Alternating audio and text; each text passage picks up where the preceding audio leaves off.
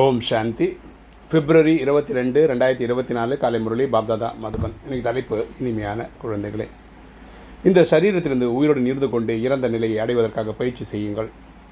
நானும் ஆத்மா நீங்களும் ஆத்மா இந்த பயிற்சியின் மூலம் பற்றுதல் நீங்கிவிடும். அப்பா சொல்கிற இனிமையான குழந்தைகள் இந்த சரீரத்திலிருந்து உயிரோடு இருந்து கொண்டே நம்ம என்ன பண்ணோம்? இறந்த நிலையை அடைவதற்காக பயிற்சி செய்யுங்கள். அப்படின்னா என்ன? நம்ம ஆத்மா இந்த உடல் கிடையாது. ஸோ ஆத்மா வந்து நம்ம மன்மனா பவன்றதே தனி ஆத்மாவை நம்ம உணர்ந்து ஆத்மாவின் தந்தை அன்பாக நினைவு செய்கிறோம் அப்படின்னா என்னென்னா இந்த ஆத்மாவை வந்து சாந்தி தாமத்துக்கு அனுப்புகிறோம் அதாவது நினைவுனால் அனுப்புகிறோம் ஆத்மா இந்த உடலை விட்டு வெளியே போகிறது மரணம் தான் ஓகே நம்ம வந்து இது செயற்கையாக ட்ரை பண்ணி பார்க்குறோம். இந்த மாதிரி பயிற்சி எடுத்து ஐந்து பயிற்சி எடுத்துனே இருக்கும்போது என்ன ஆகும்னா ஒரு நாள் ரியலாகவே சரீரம் விட்டால் கூட நமக்கு அந்த ஃபீலிங்கே இருக்காது. நம்ம எல்லாருமே நானும் ஆத்மா அவங்களும் ஆத்மா இந்த புரிதலோட இருக்கும்போது நமக்கு யார் மேலேயும் பற்று இருக்காது. இன்றைக்கி கேள்வி. அனைத்திலும் உயர்ந்த இலக்கு எது? அந்த இலக்கை அடைபவர்களின் அடையாளம் என்னவாக இருக்கும்? அனைத்திலும் உயர்ந்த இலக்கு எது? அந்த இலக்கை அடைபவர்களின் அடையாளம் என்னவாக இருக்கும்? பதில். தேகதாரிகள் அனைவரிடமிருந்து மோகம் விட்டு போக வேண்டும். நம்ம சரீரதாரிகள் மேல் இருக்க பற்று போயிடணும். சதா சகோதரன் சகோதரன் என்ற நினைவு இருக்க வேண்டும். நம்ம எப்பவுமே ஆத்மபடி சகோதர சகோதரன் என்ற புரிதல் நமக்கு இருக்கணும். யார் நிரந்தர ஆத்மாபிமானி ஆவதற்கான பயிற்சி செய்கிறார்களோ அவர்கள் தான் இந்த இலக்கினை சென்றடைய முடியும். யார் ஆத்மசித்திலே இருக்காங்களோ அவங்க தான் இன்றைக்கில் நாளைக்கு அதை ஜெயிக்க முடியும். ஆத்மாபிமானியாக இல்லை என்றால் எங்காவது சிக்கிக்கொண்டே இருப்பார்கள். அவங்க ஆத்மாபிமானியாக இல்லைன்னா திரும்ப திரும்ப திரும்ப மாயக்கிட்ட மாட்டிப்பாங்க. தங்களுடைய தேகத்திலோ அல்லது யாராவது உற்றார் உறவினர் சரீரத்தின் மீது பற்றுதல் இருக்கும். சில பேர் தன்னையே மேக்கப் எல்லாம் பண்ணி அழகாக வச்சுப்பாங்க. இப்படி தன்னைத்தானே டைம் வேஸ்ட் பண்ணிப்பாங்க. இல்லை அடுத்து அவங்க அழகாக பார்த்து அவங்க பின்னாடி போயிடுவாங்க. அவர்களுக்கு மற்றவர் யாராவது சொல்கிற விஷயம் நன்றாக இருக்கும். அவங்களுக்கு வந்து தேக விமானம் இதில் இருக்காங்கன்னா அடுத்தவங்க பேசுறது வந்து அவங்களுக்கு ரொம்ப பிடிக்கும். அல்லது யாருடைய சரீரமாவது நன்றாக இருப்பதாக தோன்றும்.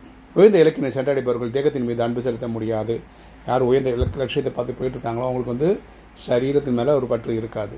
அவர்களின் சரீர உணர்வை விட்டு போய் இருக்கும் அவங்களுக்கு வந்து எந்த ஒரு சரீரத்தினோட அட்ராக்ஷன் இருக்கவே இருக்காது. இன்றைக்கி தாரணை ஃபஸ்ட்டு பாயிண்ட்டு சரீர உணர்வை விடுபடுவதற்காக நடமாடும் போதும் சுற்றி வரும்போதும் அபியாசம் செய்ய வேண்டும். நம்ம சரீரம்ன்றத இது போகிறதுக்காக தாட் ஃபாலோ போகிறதுக்காக நம்ம ப்ராக்டிஸ் பண்ணணும். இந்த சரீரத்தில் இருந்து இறந்து விட்டு இருக்கிறேன் என்பது போன்று அப்படி தான் முயற்சி பண்ணோம் அதாவது நான் ஆத்மா இந்த உடல் எனக்கு சந்தம் இல்லை. நான் எப்போ வேணாலும் கிளம்பி போக வேண்டியிருக்கோம் அப்படின்ற புரிதலோடு எப்போவுமே இருக்கிறது. சரீரத்தில் இல்லை சரீரம் இல்லாமல் ஆத்மாவை பாருங்கள். யா- யாரையும் புருவத்தின் மதிலுக்கு ஆத்மாவாக பாருங்கள் அந்த சரீரத்தை கிடையாது. ரெண்டு ஒருபோதும் எவருடைய சரீரத்தின் மீது நீங்கள் ஆசை வைக்கக்கூடாது. நமக்கு வந்து இனி ஒரு தேகத்தாரி மேலே அன்பு வரக்கூடாது. தேகத்தின் தேகத்து மேலே அன்பு வரக்கூடாது. ஒரு விதேகியாகிய தந்தையிடம் தான் அன்பு வைக்க வேண்டும். நம்முடைய பற்று அன்பு பாசம் எல்லாம் யார்கிட்ட இருக்கணும்னா இறைவன்கிட்ட இருக்கணும். ஒருடன் தான் புத்தி யோகத்தை ஈடுபடுத்த வேண்டும். நம்முடைய கனெக்ஷன் இறைவன்கிட்ட தான் இருக்கணும். வரதானம். சேவை மற்றும் சுயபுருஷார்த்தத்தின் சமநிலையில் இருந்து ஆசீர்வாதங்களை பெறக்கூடிய கர்மயோகி ஆகுங்கள். சேவை மற்றும் சுய புருஷார்த்த புருஷார்த்தத்தின் சமநிலையில் இருந்து ஆசீர்வாதங்களை பெறக்கூடிய கர்மயோகி ஆகுங்கள். விளக்கம் பார்க்கலாம்.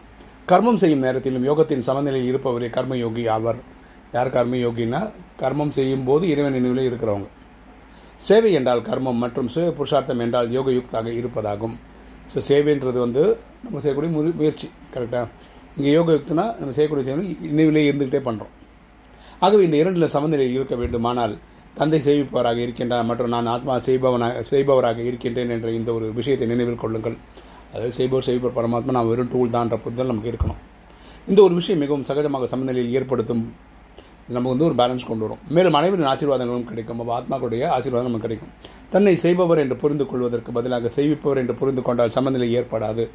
நம்மள தான் எல்லாம் பண்ணுறோம்னு நினச்சிக்கிட்டோம்னு வச்சுக்கோங்களேன் அந்த பேலன்ஸ் நமக்கு கிடைக்காது. மேலும் மாயை தனது வாய்ப்பை எடுத்துக்கொண்டு விடும். அப்படி நினைக்கும் போது மாயை நம்மளை சாப்பிட்றோம் ஸ்லோகன் பாப்தாதாவை தனது கண்களில் நிறைத்து கொண்டு மற்றவர்களை பார்வையினால் திருப்திப்படுத்தும் சேவா செய்ய வேண்டும். பாப்தாதாவை தனது கண்களில் நிறைத்து கொண்டு மற்றவர்களை பார்வையினால் திருப்திப்படுத்தும் சேவா செய்ய வேண்டும். நம்ம என்ன நம்ம நடமாடும் போது நம்மளை பார்க்கும்போது மக்களுக்கு வந்து ஒரு தேவதை பார்த்த ஒரு ஃபீலிங் வரும். வரணும். அதுக்கு நம்ம என்ன பண்ணோம்னா இறைவனே நம்ம கண்களை கொண்டு வந்து வைக்கிற மாதிரி. அந்த அளவுக்கு இறைவன் சொல்கிறது ஸ்ரீமத்தை பர்ஃபெக்டாக ஃபாலோ பண்ணுறவங்களா இருக்கணும். ஓம் சாந்தி.